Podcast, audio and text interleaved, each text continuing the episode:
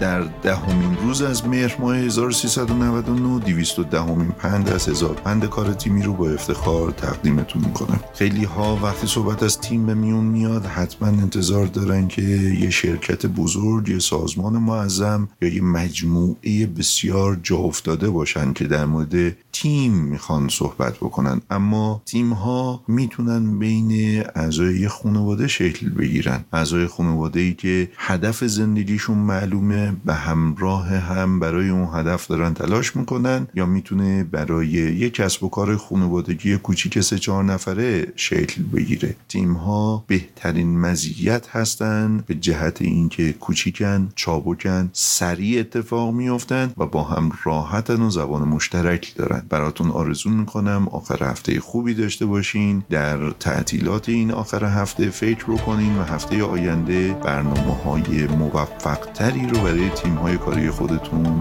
پیش بینی بکنید.